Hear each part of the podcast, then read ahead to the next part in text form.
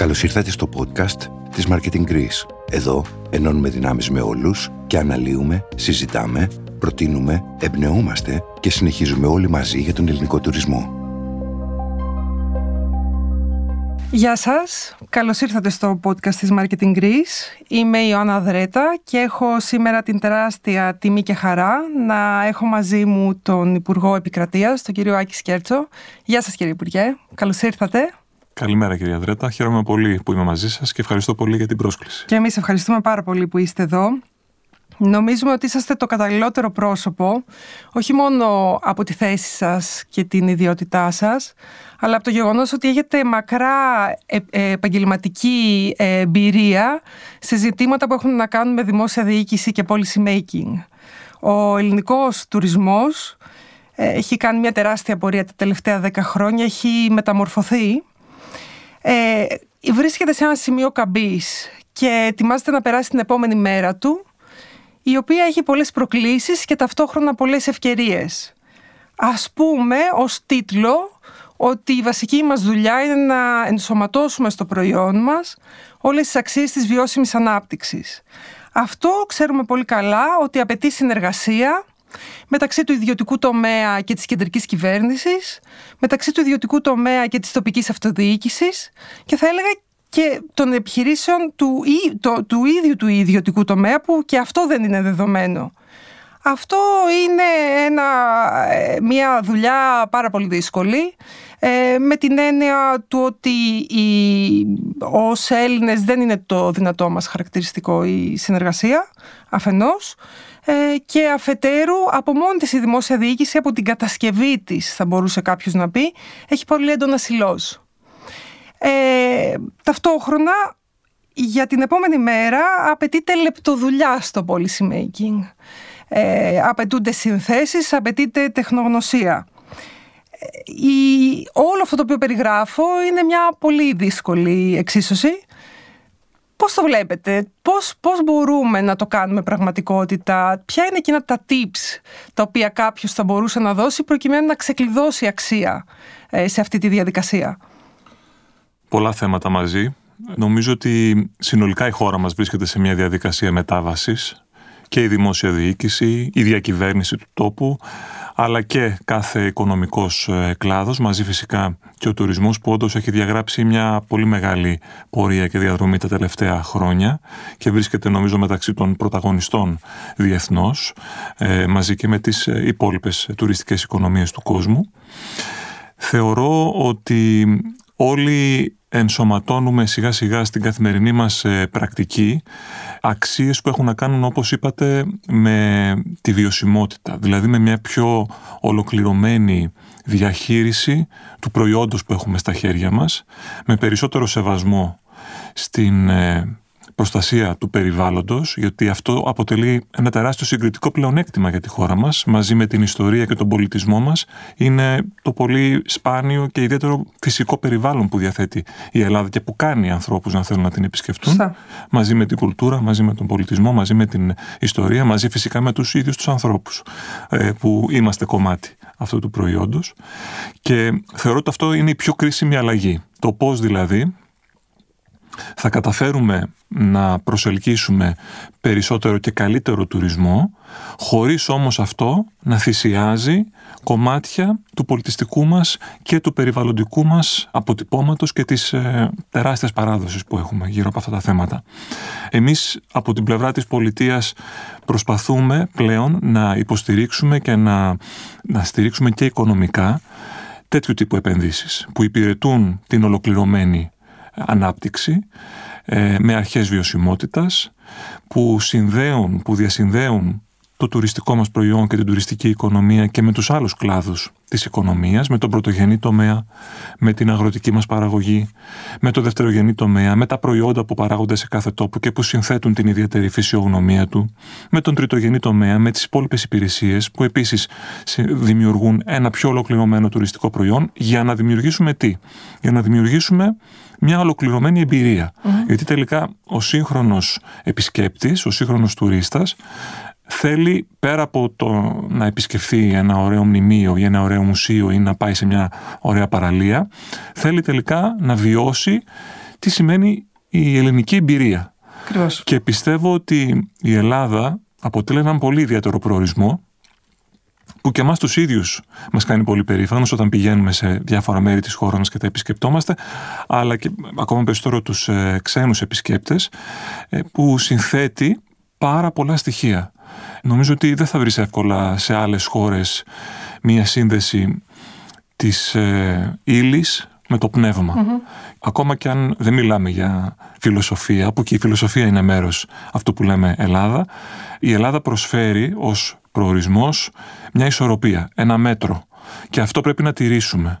Να αποφύγουμε δηλαδή τις ακρότητες στην τουριστική ανάπτυξη, να υπηρετήσουμε το μέτρο που βρίσκεται και στην καρδιά της βιωσιμότητας και να δώσουμε έτσι το μήνυμα στη διεθνή κοινότητα, στους ανθρώπους που μας επισκέπτονται από το εξωτερικό, ότι οι ερχόμενοι εδώ θα περάσουν πολύ όμορφα, αλλά ταυτόχρονα θα έρθουν και σε επαφή με μια χώρα που υπηρετεί τη βιωσιμότητα, που σέβεται το περιβάλλον. Και αυτό τελικά, πέρα από μια ηθικά σωστή επιλογή, θεωρώ ότι είναι και οικονομικά συμφέρουσα επιλογή. Δημιουργεί δηλαδή ένα νέο ηθικό παράδειγμα που μπορεί να παράγει και πλούτο, να φέρει μεγαλύτερες αξίες, να φέρει περισσότερα έσοδα. Πρέπει απλά να κάνουμε αυτή τη στροφή στο σκεπτικό και στην κουλτούρα μας όλοι, και η δημόσια διοίκηση και η επιχειρηματικότητα, και να αναζητήσουμε αυτές τις αξίες, να τις αφομοιώσουμε, να τις ενσωματώσουμε ο καθένας στο προϊόν το οποίο προσφέρει, και είμαι βέβαιος ότι αυτό θα ανταμειφθεί ακόμα περισσότερο. Και έτσι θα φροντίσουμε να συντηρήσουμε και να, αν γίνεται, να μεγεθύνουμε κι άλλο την αξία της χώρας μας. Το περιγράφετε πάρα πολύ ωραία ως βαθύς γνώστης του τουρισμού. Όμως το εμπλουτισμένο προϊόν, που είναι μια λέξη κλειδί από την περιγραφή σας και σωστά, ταυτόχρονα με την τεχνογνωσία που απαιτείται για όλα τα καινούργια θέματα που έχουν να κάνουν με την ενσωμάτωση της βιωσιμότητας, ας πούμε, στο προϊόν, όλο ένα περισσότερο απαιτούν αυτές τις συνέργειες. Πώς γινόμαστε καλύτεροι σε αυτό που είμαστε κακοί? Είναι, νομίζω, μία από τις βασικές κακοδαιμονίες της χώρας μας, που σιγά σιγά όμως θέλω να πιστεύω και να ελπίζω ότι τις αφήνουμε πίσω μας. Η συνεργασία ή η έλλειψη αυτής. Το τουριστικό προϊόν ή η τουριστική πολιτική, αν θέλετε, από τη δική μου πλευρά τουλάχιστον, έτσι όπως εμείς την σχεδιάζουμε, την παρακολουθούμε και την υλοποιούμε, συμπεριλαμβάνει και συνδέει τουλάχιστον 15 υπουργεία. Δηλαδή έχουμε ένα Υπουργείο Τουρισμού, προφανώς είναι η προμετωπίδα και ο βασικός σχεδιαστής της πολιτικής αυτής, όμως από πίσω ή δίπλα σε αυτό βρίσκονται το Υπουργείο Οικονομικών, για παράδειγμα, διότι πρέπει να μελετάμε τα φορολογικά κίνητρα ή τη φορολογική πολιτική γύρω από την τουριστική μας οικονομία. Είναι το Υπουργείο Παιδείας, διότι πρέπει να χτίζουμε μαζί με την τουριστική οικονομία και τις κατάλληλες εκπαιδευτικές δομές που δίνουν τις κατάλληλες δεξιότητες στους εργαζομένους ή και στους όσους επιχειρούν. Είναι το Υπουργείο Περιβάλλοντος, Χωροταξίας και Πολεοδομίας, γιατί υπάρχει η προστασία του περιβάλλοντος, υπάρχει η δόμηση, η οργάνωση του χώρου, οι χρήσεις γης που επιτρέπονται και που επιτρέπονται αυτές, τα όρια της ανάπτυξης που θέλουμε να έχουμε και να δώσουμε σαν δυνατότητα σε διάφορες περιοχές της χώρας μας, λαμβάνοντας υπόψη τις ιδιαιτερότητες της κάθε περιοχής. Είναι το Υπουργείο Εργασίας, όπου ρυθμίζει τις σχέσεις εργασίας, τις συλλογικές συμβάσεις εργασίας, τους μισθούς, τις πολιτικές γύρω από την προστασία των εργαζομένων. Είναι το Υπουργείο Ναυτιλίας για την προστασία των θαλασσών μας, για τα λιμάνια και τις μαρίνες. Είναι το Υπουργείο Πολιτισμού, διότι ο πολιτισμός είναι βασικό κομμάτι της εμπειρίας του τουρισμού. Το Υπουργείο Υγείας, υπάρχει για παράδειγμα ο τουρισμός υγείας που θα θέλαμε να αναπτύξουμε στη χώρα μας. Το Υπουργείο Αθλητισμού. Όλα αυτά υπηρετούν αυτή την ολοκληρωμένη προσέγγιση που για μας απαιτεί η εποχή και η συγκυρία, και απαιτούν και μια, πέρα από την οριζόντια, και μια πιο θεματική προσέγγιση πλέον του τουριστικού μας προϊόντος, ώστε πέρα από τον επισκέπτη ο οποίος απλά θέλει να έρθει να δει το κλασικό μας προϊόν, να μπορούμε να απευθυνθούμε και σε επισκέπτες με πιο εξειδικευμένες απαιτήσεις και επιθυμίες, για παράδειγμα τον πολιτιστικό τουρισμό, τον θρησκευτικό τουρισμό, τον αθλητικό τουρισμό, τον συνεδριακό τουρισμό, τον περιβαλλοντικό τουρισμό.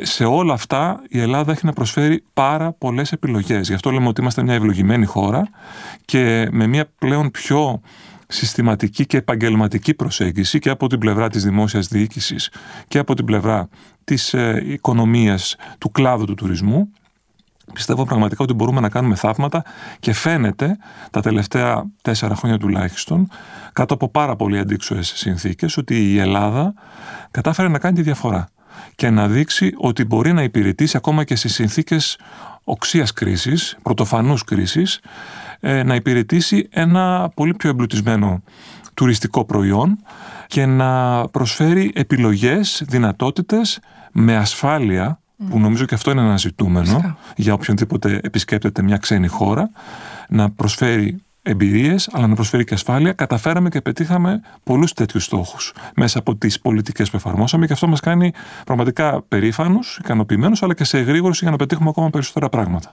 Και με πάτε στο επόμενο.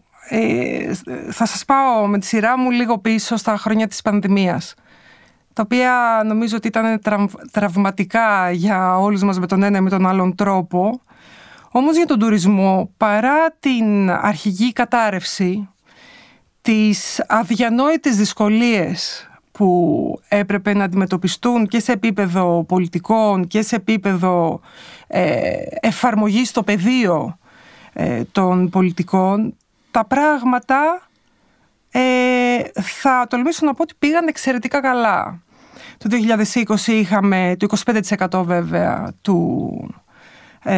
του κόσμου που είχαμε το 2019, το 2021 είχαμε το 75% αν θυμάμαι καλά, αλλά η εμπειρία των τουριστών στη χώρα μας, έτσι όπως καταγράφεται από τις έρευνες και έτσι όπως καταγράφεται διεθνώς, δεν είναι δηλαδή απλά η αποψή μου αυτή, ήταν τέτοια που έδωσε πολύ μεγάλη προστιθέμενη αξία στο προϊόν μας και στο μπραντ μας. Πώς θα θυμάστε εκείνα τα χρόνια, τα πάρα πολύ έντονα, που το 2020 που η χώρα αποφάσισε να ανοίξει, ουσιαστικά ανοίξαμε χωρίς εμβόλια και αν θυμάμαι καλά και χωρίς μάσκες, έπρεπε να φτιάξουμε πρωτόκολλα τα οποία δεν μπορούσαμε να βασιστούμε σε best practices διότι δεν υπήρχαν, έπρεπε να σχεδιαστούν από το μηδέν και ο κόσμος τελικά στο πεδίο έπρεπε να εφαρμόσει πιστά διαδικασίες που γενικά γνωρίζουμε ότι και σε αυτό δεν είμαστε καλοί το να ακολουθούμε. Παρόλα αυτά οι εργαζόμενοι τα ακολούθησαν πιστά. Οι τουρίστες κατέγραψαν ότι ένιωθαν ασφάλεια και στα ξενοδοχεία και στους προορισμούς. Και τελικά η επίδοση εκείνων των 2 ετών ουσιαστικά μας έφερε ένα τεράστιο πλεονέκτημα και για το 2022, όπου επανήλθε ουσιαστικά η σχεδόν προηγούμενη κατάσταση και είμαστε σήμερα χαρούμενοι να λέμε ότι είμαστε σε εκείνο το σημείο καμπής που πάμε για ακόμα υψηλότερα.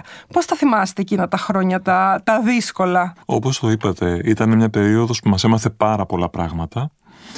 Προφανώς όλοι ζοριστήκαμε πάρα πολύ στα χρόνια της πανδημίας, αλλά κοιτάζοντας προς τα πίσω νομίζω ότι βγαίνουμε όλοι πιο όριμοι, πιο κατασταλαγμένοι και για έναν άνθρωπο σαν εμένα που μου αρέσει πάρα πολύ ο σχεδιασμός και η παρακολούθηση και η μέτρηση κτλ. Ένα βασικό δίδαγμα ήταν ότι κάποια στιγμή τα σχέδια μπορεί να χρειαστεί να τα πετάξεις στο καλάθι των αχρήστων και να φτιάξεις καινούρια, γιατί απλά συμβαίνει η ζωή και μπορεί να έρθει μια τεράστια ανατροπή όσων έχεις σχεδιάσει και αυτό ακριβώς συνέβη το 2020. Ο κόσμος πάγωσε για κάποιο διάστημα και έπρεπε να βρούμε ένα νέο πρωτόκολλο για να υπηρετήσουμε και να ικανοποιήσουμε μια βασική ανθρώπινη ανάγκη, ότι όσο κι αν η κατάσταση, η συγκυρία απαιτεί περιορισμό, αυτοπεριορισμό ή και συλλογικά μέτρα τα οποία μας έκλεισαν μέσα, η φύση του ανθρώπου είναι να ζει, να αναπνέει, να γεύεται και αυτό προσπαθήσαμε να ισορροπήσουμε με προτεραιότητα πάντα στην προστασία της δημόσιας υγείας, της ατομικής υγείας και να προσαρμόσουμε και να στρίψουμε το τουριστικό μας προϊόν στο να ενσωματώσει όλα αυτά τα αναγκαία πρωτόκολλα προστασίας της ατομικής υγείας. Δεν κάναμε όμως μόνον αυτό. Πήραμε κάποια αλληλογισμένα ρίσκα αξιοποιώντας τις συστάσεις της ίδιας της επιστήμης. Δηλαδή, νομίζω ότι η επιτυχημένη διαχείριση της πανδημίας από την ελληνική κυβέρνηση, και αυτό πλέον νομίζω ότι ομολογείται από όλους και εσωτερικά και διεθνώς, συνέβη γιατί πήγαμε χέρι-χέρι με την επιστήμη. Καταλάβαμε την πρώτη στιγμή ότι έχουμε να κάνουμε με μια κρίση δημόσιας υγείας, όπου τον πρώτο λόγο στο πιλωτήριο έπρεπε να μπουν μαζί με τον Πρωθυπουργό οι ίδιοι οι επιστήμονες. Τους ακούγαμε και τους συμβουλευόμασταν καθημερινά. Αυτό είναι ένα στοιχείο που χαρακτηρίζει γενικότερα την πολιτική μας. Προσπαθούμε και πιστεύουμε πολύ στο λεγόμενο evidence-based policy making, στην δηλαδή αξιοποίηση των επιστημονικών δεδομένων στη μέτρηση των πολιτικών για να λαμβάνουμε τις καλύτερες δυνατές αποφάσεις. Γνωρίζουμε ότι ποτέ δεν έχουμε την πλήρη εικόνα και στις συνθήκες της πανδημίας ισχύει αυτό στο μεγαλύτερο δυνατό βαθμό. Κάθε μέρα ανακαλύπτουμε και κάτι καινούριο. Ωστόσο, βάζοντας μηχανισμούς και δείκτες μέτρησης, αξιοποιώντας την ψηφιακή τεχνολογία σε πολύ μεγάλο βαθμό, αξιοποιώντας την τεχνητή νοημοσύνη. Θυμίζω ότι τον πρώτο χρόνο, το 2020, ακριβώς επειδή δεν είχαμε ούτε μάσκες, ούτε εμβόλια, δεν είχαμε φάρμακα, έλειπαν πάρα πολλά πράγματα, κάναμε τι? Ανοίξαμε με ασφάλεια, αξιοποιώντας τον αλγόριθμο EVA, που έκανε στοχευμένη δειγματοληψία με βάση τους δείκτες νοσηρότητας από τις χώρες προέλευσης, ώστε με τα διαθέσιμα υφιστάμενα τεστ που είχαμε τότε στα χέρια μας να μπορούμε να μετράμε την νοσηρότητα των εισερχομένων τουριστών. Και αυτό μας βοήθησε να ανοίξουμε ελελογισμένα την τουριστική μας οικονομία. Εκείνο το διάστημα, όπως είπατε, καταφέραμε να πιάσουμε ένα 25% των επισκεπτών του 2019. Την επόμενη χρονιά, μαζί με μια άρτια οργανωμένη εμβολιαστική εκστρατεία, που νομίζω ότι διαφήμισε τη χώρα μας σε όλο τον κόσμο και μας ένιωσε και τους ίδιους να νιώσουμε μεγάλη ασφάλεια αλλά και περηφάνεια για την Ελλάδα, κάναμε και κάτι ακόμα. Εισηγηθήκαμε στην Ευρωπαϊκή Επιτροπή το ψηφιακό πιστοποιητικό COVID, το οποίο ενσωμάτωσε και τον εμβολιασμό και τα τεστ και έδωσε τη δυνατότητα το 2021 να ανοίξει ακόμα περισσότερο η ελληνική τουριστική οικονομία, να υποδεχθεί ακόμα περισσότερους ανθρώπους με ασφάλεια, χρησιμοποιώντας την τεχνολογία, την ψηφιακή τεχνολογία. Και έτσι μια ελληνική πρόταση, μια ελληνική πολιτική έγινε ευρωπαϊκή πολιτική. Αυτό, με αυτά τα λέω γιατί πρέπει να θυμόμαστε τα βήματα που κάναμε τότε και το γεγονός ότι μια χώρα που έως πρότινος δεχόταν βοήθεια από τους Ευρωπαίους εταίρους μας, κατάφερε στα χρόνια της πανδημίας να σχεδιάσει, να εισηγηθεί και να υλοποιήσει πολιτικές που τελικά έγιναν ευρωπαϊκές πολιτικές και βοήθησαν συλλογικά την ευρωπαϊκή οικογένεια να αντιμετωπίσει αυτή την πάρα πολύ δύσκολη κατάσταση. Πέρα από τα οικονομικά μέτρα, τα οποία νομίζω είναι γνωστά, δώσαμε ένα γιγαντιαίο πακέτο στήριξης, όχι μόνο στην τουριστική οικονομία, σε όλους τους κλάδους οικονομίας, και αυτό βοήθησε επίσης πάρα πολύ την ελληνική οικονομία να κάνει outperform, να υπεραποδώσει, που συνεχίζεται και σήμερα και μας έχει βοηθήσει να στηρίξουμε και να κρατήσουμε πάνω από το νερό πάρα πολλές επιχειρήσεις, να διασώσουμε θέσεις εργασίας. Δημιουργήσαμε σχήματα πολιτικής, όπως ήταν η αναστολή της εργασίας, που δεν έχανες τη δουλειά σου, αλλά έγινε εργοδότης το κράτος ουσιαστικά εκατοντάδων χιλιάδων εργαζομένων για ένα μεγάλο διάστημα. Αυτό, παρότι δημιούργησε ή οδήγησε πρόσκαιρα σε ένα μεγάλο έλλειμμα, νομίζω ότι τελικά φάνηκε ότι αυτή η δημοσιονομική επέκταση έγινε για καλό. Έχει φέρει πολύ περισσότερα έσοδα τελικά στα δημόσια ταμεία στις επόμενες χρονιές και απέδειξε ότι σε συνθήκες οξείας ύφεσης πρέπει να έχεις τη δυνατότητα να στηρίξεις την οικονομία, να στηρίξεις την απασχόληση, στις θέσεις εργασίας, και αυτό τελικά δημιουργεί πολύ λιγότερα προβλήματα στη συνέχεια. Λιγότερα κόκκινα δάνεια, λιγότερες χρεοκοπίες, λιγότερες χαμένες θέσεις εργασίας, με αποτέλεσμα η οικονομία να μπορεί να σταθεί πολύ πιο γρήγορα στη συνέχεια όταν βελτιωθούν οι συνθήκες στα πόδια της. Αυτό πετύχαμε ουσιαστικά και βλέπουμε σήμερα, προχθές ακούσαμε τον Economist, διαβάσαμε τον Economist να λέει ότι η ελληνική οικονομία είναι η Ελλάδα, μάλλον όχι μόνο η οικονομία, είναι η χώρα της χρονιάς. Αυτό τι σημαίνει για μια χώρα που ταλαιπωρήθηκε τόσο πολύ την προηγούμενη δεκαετία, ότι κάτι καταφέραμε, κάτι πετύχαμε, χωρίς ταυτόχρονα να σημαίνει ότι έχουμε λύσει όλα μας τα προβλήματα. Έχουμε ακόμα πολλά θέματα και πολλά δύσκολα ζητήματα να διαχειριστούμε και να επιλύσουμε στην πορεία της χώρας μας και της κοινωνίας, να γίνει πιο παραγωγική, πιο δίκαιη, πιο πράσινη και ψηφιακή, πιο ευρωπαϊκή.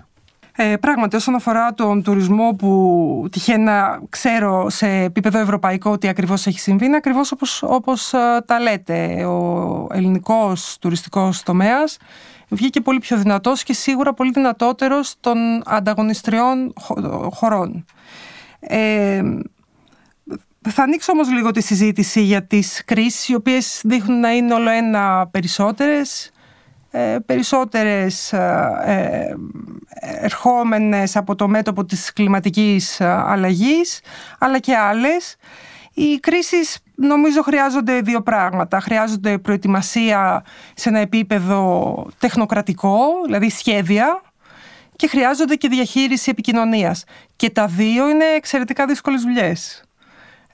Τι έχετε να πείτε για τις κρίσεις που πιθανώς να ξαναχτυπήσουν την πόρτα της χώρας μας? Κοιτάξτε, έχουμε έναν πρωθυπουργό και μαζί με αυτόν μια κυβέρνηση που ξέρει πολύ καλά να κάνει κάθε κρίση ευκαιρία. Και αυτό πρέπει να το θυμόμαστε πάντα, γιατί όταν συμβαίνει κάτι αναπάντεχο, η πρώτη μας αντίδραση είναι να πανικοβληθούμε, να φοβηθούμε. Αυτά είναι πολύ εύλογα και ανθρώπινα όλα. Όμως, αφού κατασταλάξουν όλα αυτά μέσα μας, πρέπει και πάντα μπορούμε να δούμε τις ευκαιρίες που υπάρχουν για να αλλάξουμε μέσα από μια κρίση. Και τελικά, έχοντας υπάρξει μια χώρα και μια κοινωνία που πέρασε από αλλεπάλληλες κρίσεις, ζούμε σε μια συνθήκη διαρκών κρίσεων από το 2010 και μετά. Κάποιες από αυτές έχουν προκληθεί από εμάς, άλλες ήρθαν από το εξωτερικό, χωρίς τη δική μας ευθύνη. Νομίζω ότι αποδείξαμε ότι οι κρίσεις μας έχουν κάνει πιο δυνατούς και πιο ανθεκτικούς. Mm-hmm. Και επίσης μας έχουν μάθει να προσαρμοζόμαστε στη συγκυρία και μας έχουν μάθει να αλλάζουμε. Και αυτό πιστεύω ότι πλέον είναι ένα συγκριτικό πλεονέκτημα, ειδικά της δικής μας χώρας, απέναντι και σε πιο εύρωστες οικονομίες. Το agility δηλαδή. Το agility και το resilience. Mm. Η δυνατότητα να αλλάζουμε, να αναθεωρούμε, αλλά και να αντέχουμε κάτω από δύσκολες συνθήκες. Mm. Πιστεύω ότι αυτό μας έχει πρικίσει με μια δυναμική πλέον που απέναντι σε ένα διεθνές πολύ ρευστό περιβάλλον, με αλλεπάλληλες κρίσεις, φαίνεται ότι η Ελλάδα μπορεί να κάνει outperform γενικότερα. Mm. Και είναι ένα μήνυμα αισιοδοξίας για όλους μας που θέλουμε να το κρατήσουμε. Ότι με λιγότερα μπορείς να κάνεις και περισσότερα τελικά. Αρκεί να συνειδητοποιήσεις τον τρόπο να αναζητήσεις τους πόρους, τους ανθρώπινους, τους υλικούς, να είσαι συνεχώς στραμμένος προς την καινοτομία, στο τι μπορώ να κάνω διαφορετικά. Εμείς το κάνουμε πάρα πολύ αυτό στην κυβέρνηση. Αμφισβητούμε το κάθε τι που έχουμε δει. Πρέπει να βλέπουμε το κάθε τι με τα μάτια της πρώτης φοράς. Να μην επαναπαυόμαστε στη συνήθεια που είναι κάτι πολύ βολικό. Όλοι γλιτώνουμε χρόνο με το να κάνουμε, να εφαρμόζουμε. Να εφαρμόζουμε και στις σχέσεις είναι καλό. Η ρουτίνα μας κάνει να αισθανόμαστε πιο ασφαλείς. Ωστόσο, κάποια στιγμή τα πράγματα μπορούν να αλλάξουν χωρίς τη δική μας ευθύνη. Άρα, το να αναθεωρούμε τον τρόπο με τον οποίο κάνουμε κάτι, ειδικά όταν πλέον δεν παράγει προστιθέμενη αξία, είναι πολύ σημαντικό στοιχείο και στη δική μας λειτουργία, εσωτερικά στην κυβέρνηση, και μας έχει βοηθήσει, μας έχει κάνει πολύ ανοιχτούς στις άπειρες ιδέες και εφαρμογές που υπάρχουν εκεί έξω. Η τεχνολογία τρέχει με ταχύτητα τους ρυθμούς, η ψηφιοποίηση μας βοηθάει πάρα πολύ να γίνουμε πιο παραγωγικοί, πιο καινοτόμοι, να προσφέρουμε καλύτερες υπηρεσίες, να γλιτώνουμε χρόνο και να αφιερωνόμαστε σε πιο ουσιαστικά πράγματα. Οπότε θεωρώ ότι όντως δημιουργεί μια συνθήκη ανασφάλειας όλη αυτή η αλληλουχία των κρίσεων, αλλά ταυτόχρονα προτιμούμε να βλέπουμε το ποτήρι μισογεμάτο και να εστιάζουμε σε όσα έχουμε καταφέρει να χτίσουμε τα τελευταία χρόνια σαν πρίκα και πάνω σε αυτά να σχεδιάζουμε και να ονειρευόμαστε ακόμα περισσότερο και ακόμη πιο φιλόδοξους στόχους. Θα ήθελα να πω ένα σχετικό παράδειγμα. Η περίπτωση της Ρόδου το καλοκαίρι νομίζω ότι και αυτή ήταν πολύ διδακτική, με ένα τραγικό γεγονός και μια τεράστια οικολογική καταστροφή. Εγώ εκτιμώ ότι η εξέλιξη των πραγμάτων, έτσι όπως έγινε, και με τη συγκλονιστική συνδρομή της τοπικής κοινωνίας, η οποία στάθηκε πραγματικά στο ύψος των περιστάσεων και ίσως και ακόμα πιο ψηλά, εν τέλει θα την δυναμώσει τη Ρόδο. Το brand της Ρόδου δηλαδή θα ενδυναμωθεί για το πώς διαχειρίστηκε τις δύσκολες μέρες εκείνες του καλοκαιριού. Φυσικά αναγνωρίζοντας την τεράστια οικολογική καταστροφή. Αλλά νομίζω ότι αυτό επιβεβαιώνει με κάποιον τρόπο όλο αυτό που μας περιγράψατε. Ναι, και νομίζω ότι βοηθάει πάρα πολύ το ότι υπήρξε μια συστράτευση σε όλα τα επίπεδα. Mm-hmm.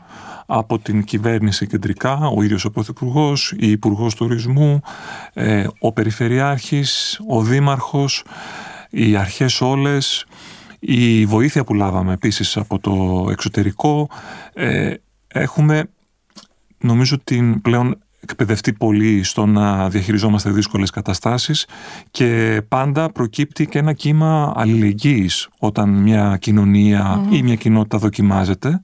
Πράγμα καθόλου αμεληταίο. Είναι μια άειλη αξία η αλληλεγγύη που έχει όμως τεράστια σημασία και που δημιουργεί τις συνθήκες για μια δυναμική επανεκκίνηση.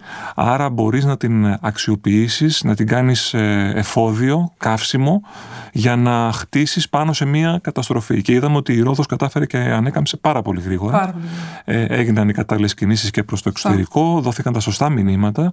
Νομίζω ότι υπήρχε ένα ερωτηματικό για το κατά πόσο είναι ασφαλές εκείνες τις ημέρες να επισκεφθείς τη Ρόδο. Απαντήθηκαν όλα αυτά. Έγινε μια σωστή διαχείριση κρίσης και επικοινωνιακά σε όλα τα επίπεδα. Και τελικά η Ρόδος κατάφερε τον Αύγουστο να πάει καλύτερα από τον Αύγουστο του 2022 ή ακόμα και του 2019. Αυτό δεν σημαίνει ότι δεν πρέπει να σκύψουμε πάνω από την περιοχή που υπέστη την καταστροφή και να την κάνουμε καλύτερη. Και αυτή είναι η δική μας σκέψη και τοποθέτηση απέναντι σε κάθε φυσική καταστροφή. Το build back better. Δηλαδή γνωρίζουμε ότι η Ελλάδα δεν έχει χτιστεί από το Δεύτερο Παγκόσμιο Πόλεμο και μετά ή και από τη μεταπολίτευση και μετά πάνω στις καλύτερες βάσεις. Έχουν υπάρξει αυθαιρεσίες, έχουν υπάρξει κακοί νόμοι.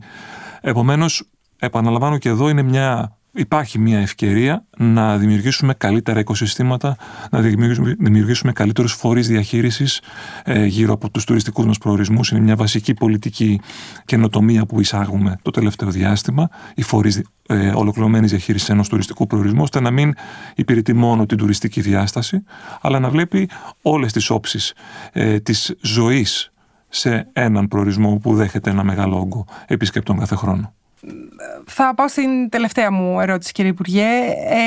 Σε σχέση με το ελληνικό καλοκαίρι, μεγάλη συζήτηση για το ελληνικό καλοκαίρι, τεράστιο ελληνικό μπραντ, φέρνει περίπου 80% των εσόδων μας από τον τουρισμό. Θέλω να πω εδώ βέβαια ότι το ελληνικό καλοκαίρι δεν είναι μόνο αυτό το οποίο έχουμε, γιατί έχουμε πολλά νησιά και πολλές ακτές. Το καλοκαίρι είναι η στιγμή, ο χρόνος, η περίοδος που το διεθνές κοινό ταξιδεύει. Άρα η εποχικότητα, η σχετιζόμενη με τον τουρισμό, αφορά και τη ζήτηση αυτή καθεαυτή. Δεν έχει να κάνει μόνο ότι εμείς έχουμε δυνατότητα να αναπτύξουμε αυτό το προϊόν. Και αυτό νομίζω ότι είναι χρήσιμο να το θυμόμαστε όταν σχεδιάζουμε πολιτικές. Παρ' όλα αυτά, μεγάλη συζήτηση γύρω από το ελληνικό καλοκαίρι. Τι έχετε να πείτε εσείς γι' αυτό, πώς το αντιλαμβάνεστε ως προϊόν της χώρας μας, αν και μας περιγράψετε έτσι με ένα πολύ ωραίο τρόπο αρχικά τον εμπλουτισμό του προϊόντος που θα επιθυμούσαμε, αλλά έτσι λίγο ειδικότερα τώρα όσον αφορά το ελληνικό καλοκαίρι. Το ελληνικό καλοκαίρι θεωρώ ότι είναι απολύτως ιαματικό και θεραπευτικό. Απολύτως. Και είναι όσο θεραπευτικό είναι για μας. Είναι θεραπευτικό και για τους ξένους. Ναι, είναι θεραπευτικό για την ψυχή μας, είναι θεραπευτικό για το μυαλό μας, για το σώμα μας. Μας αποβάλλει από πάνω μας τις κακουχίες και τις τοξίνες εντός ή εκτός αγωγικών του χειμώνα, τις συμπίεσεις που όλοι ζούμε στην καθημερινότητά μας και έχει αυτή την μαγική ικανότητα που δεν ξέρω αν την έχουν και άλλες χώρες. Σίγουρα η φυγή και το διάλειμμα, όπου και να το ζήσεις, είναι κάτι καλό, σε βοηθάει. Ωστόσο, εδώ νομίζω οι άνθρωποι αισθάνονται κάπως αλλιώς. Καταγράφεται αυτό στις έρευνες. Καταγράφεται και νομίζω ότι συνδέεται με το ότι η Ελλάδα και ειδικά το καλοκαίρι σε φέρνει σε επαφή με τις αισθήσεις σου. Είναι η αρμύρα στο σώμα σου, είναι η μυρωδιά του καρπουζιού, είναι η μυρωδιά του θυμαριού, είναι οι γεύσεις της σαλάτας της χωριάτικης. Είναι πράγματα τα οποία σε φέρνουν σε επαφή με πολύ πρωταρχικά πράγματα που έχεις μέσα σου και νομίζω ότι αυτό δημιουργεί έτσι μια αίσθηση ισορροπίας στους ανθρώπους. Και αυτό είναι που δεν πρέπει να χάσουμε, δηλαδή δεν πρέπει να περάσουμε παρά το ότι χρειάζεται μια επαγγελματική και σοβαρή προσέγγιση στην οργάνωση του τουριστικού μας προϊόντος, δεν πρέπει να χάσουμε αυτή την άειλη αξία. Την αυθεντικότητα, πολύ σωστά. Που νομίζω ότι είναι και το συγκριτικό πλεονέκτημα. Είναι κομμάτι του προϊόντος μας η αυθεντικότητα και οφείλει να παραμείνει και είναι πολύ σημαντικό να παραμείνει. Η ανθρώπινη επαφή, η φιλοξενία.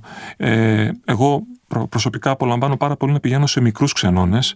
Εκεί αισθάνομαι την γείωση με την Ελλάδα, με τον τόπο μου, με τους ανθρώπους και η φιλοξενία που εισπράττω εκεί και η εκτός του μενού, του κλασικού μενού προσφορά, είναι κάτι που με μαγεύει και το έχω δει πόσο πολύ χαροποιεί και τους ξένους επισκέπτες. Έχω δει δηλαδή ανθρώπους οι οποίοι πραγματικά μένουν εκστασιασμένοι από το ότι δεν λαμβάνουν μια τυπική φιλοξενία by the menu, λαμβάνουν κάτι το απρόοπτο, κάτι το αυθεντικό και αυτό είναι πιστεύω η βασική μας ειδοποιός διαφορά που μας κάνει ξεχωριστούς και δίνει αυτή την προστιθέμενη αξία.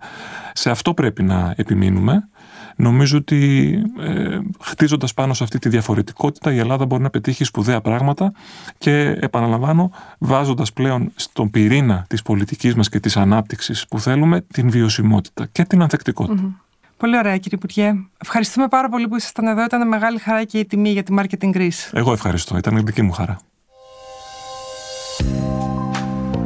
Σας ευχαριστούμε για την ακρόαση. Ακολουθήστε μας στα social media και προτείνετε μας και εσείς θεματολογία για τα επόμενα podcast. Ο τουρισμός μας αφορά όλους. Εις το επανειδήν.